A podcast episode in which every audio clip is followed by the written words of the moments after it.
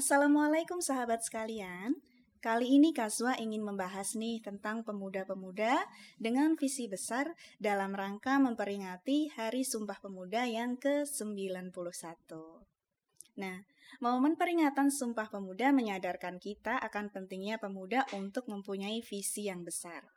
Sejarah sendiri mencatat bahwa kemerdekaan Indonesia berhasil diraih salah satunya berkat gerakan pemuda dimulai dari pendirian organisasi yang menjadi tonggak kebangkitan nasional, yaitu Budi Utomo, oleh mahasiswa-mahasiswa yang rata-rata berusia 20 tahun pada 1908.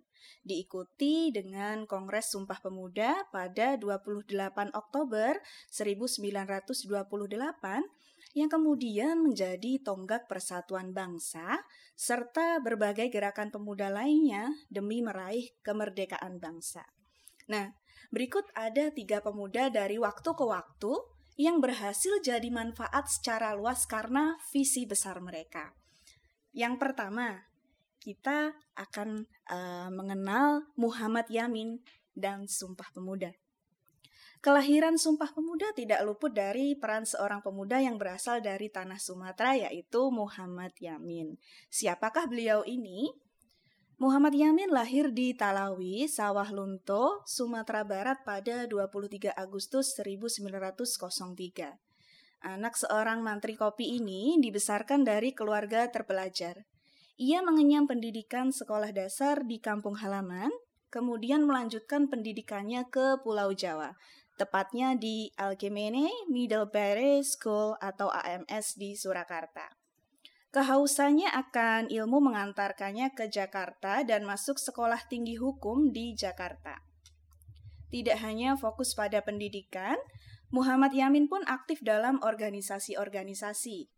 Ia merupakan pemimpin Yong Sumatranen Bond dan turut aktif dalam mengemukakan gagasan tentang persatuan Indonesia. Ia turut berpartisipasi dalam pertemuan-pertemuan penting, salah satunya Kongres Pemuda I dan Kongres Pemuda II.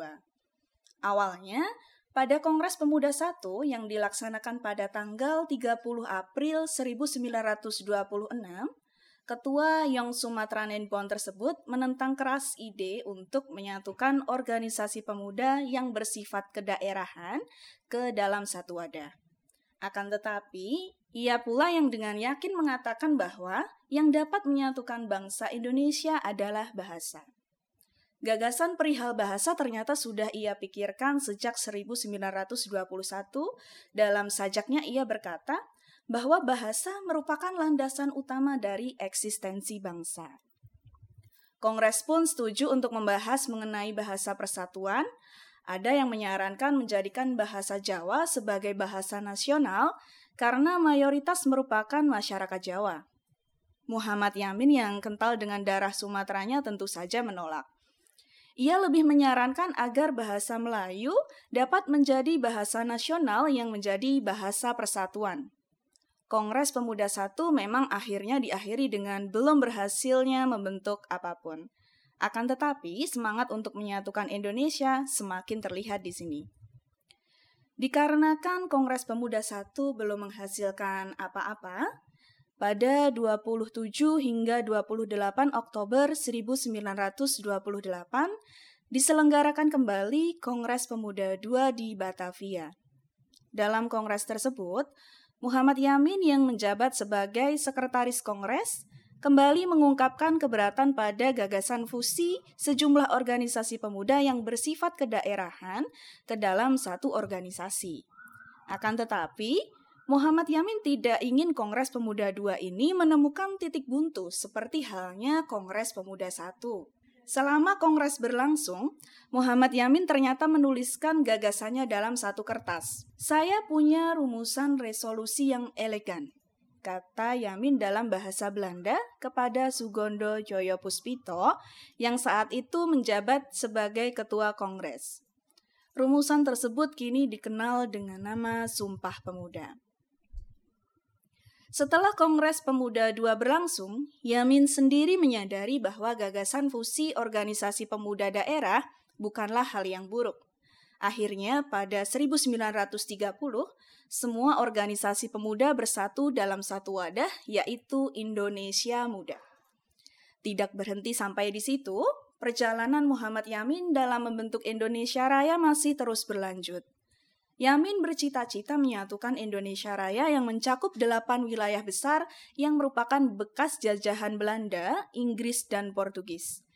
Cita-citanya yang besar tersebut sering dinilai kontroversial oleh banyak orang karena banyak orang merasa cita-cita besar tersebut tidak dibarengi dengan kemampuan yang besar. Namun, Yamin bukanlah seseorang yang akan tinggal diam apabila sesuatu yang tidak cocok dengan hatinya. Ia terus meyakinkan masyarakat mengenai pandangannya yang ia yakini penting, walaupun harus beberapa kali ditegur ketika sidang BPU PKI. Kegigihannya dalam meyakinkan masyarakat tentang kebenaran pandangannya demi menumbuhkan rasa nasionalisme memang perlu diacungi jempol. Indonesia saat ini merupakan salah satu dari buah hasil cita-citanya yang besar dan kegigihannya dalam mencapai cita-cita tersebut. Kita lanjut kembali ke tokoh pemuda yang kedua, yaitu Muhammad Al-Fatih. Kisah tentang Muhammad Al-Fatih ini akan saya awali dengan sebuah hadis. Dari Abu Qabil ia berkata, kami berada di sisi Abdullah bin Amr bin As dan beliau ditanya tentang mana kota yang dibuka terlebih dahulu. Apakah Konstantinopel ataukah Romawi? Maka beliau meminta untuk diambilkan sebuah kotak.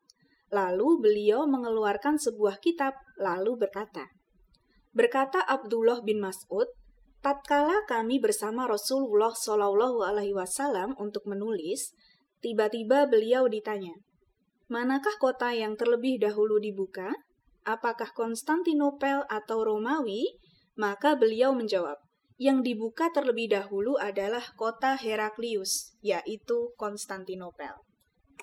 Sultan Mehmed II, atau yang biasa dikenal dengan Muhammad Al-Fatih, merupakan Sultan Kerajaan Utsmani yang paling terkenal karena keberhasilannya menaklukkan Konstantinopel, mengakhiri Kekaisaran Romawi Timur yang telah berkuasa selama 11 abad. Penaklukan Konstantinopel ini merupakan manifestasi dari bentuk perjuangan di jalan Allah yang telah menjadi visi besar keluarga Utsmaniyah selama tujuh generasi. Penaklukan Konstantinopel oleh Al-Fatih pada usianya yang ke-21 tahun bukan tanpa proses yang panjang.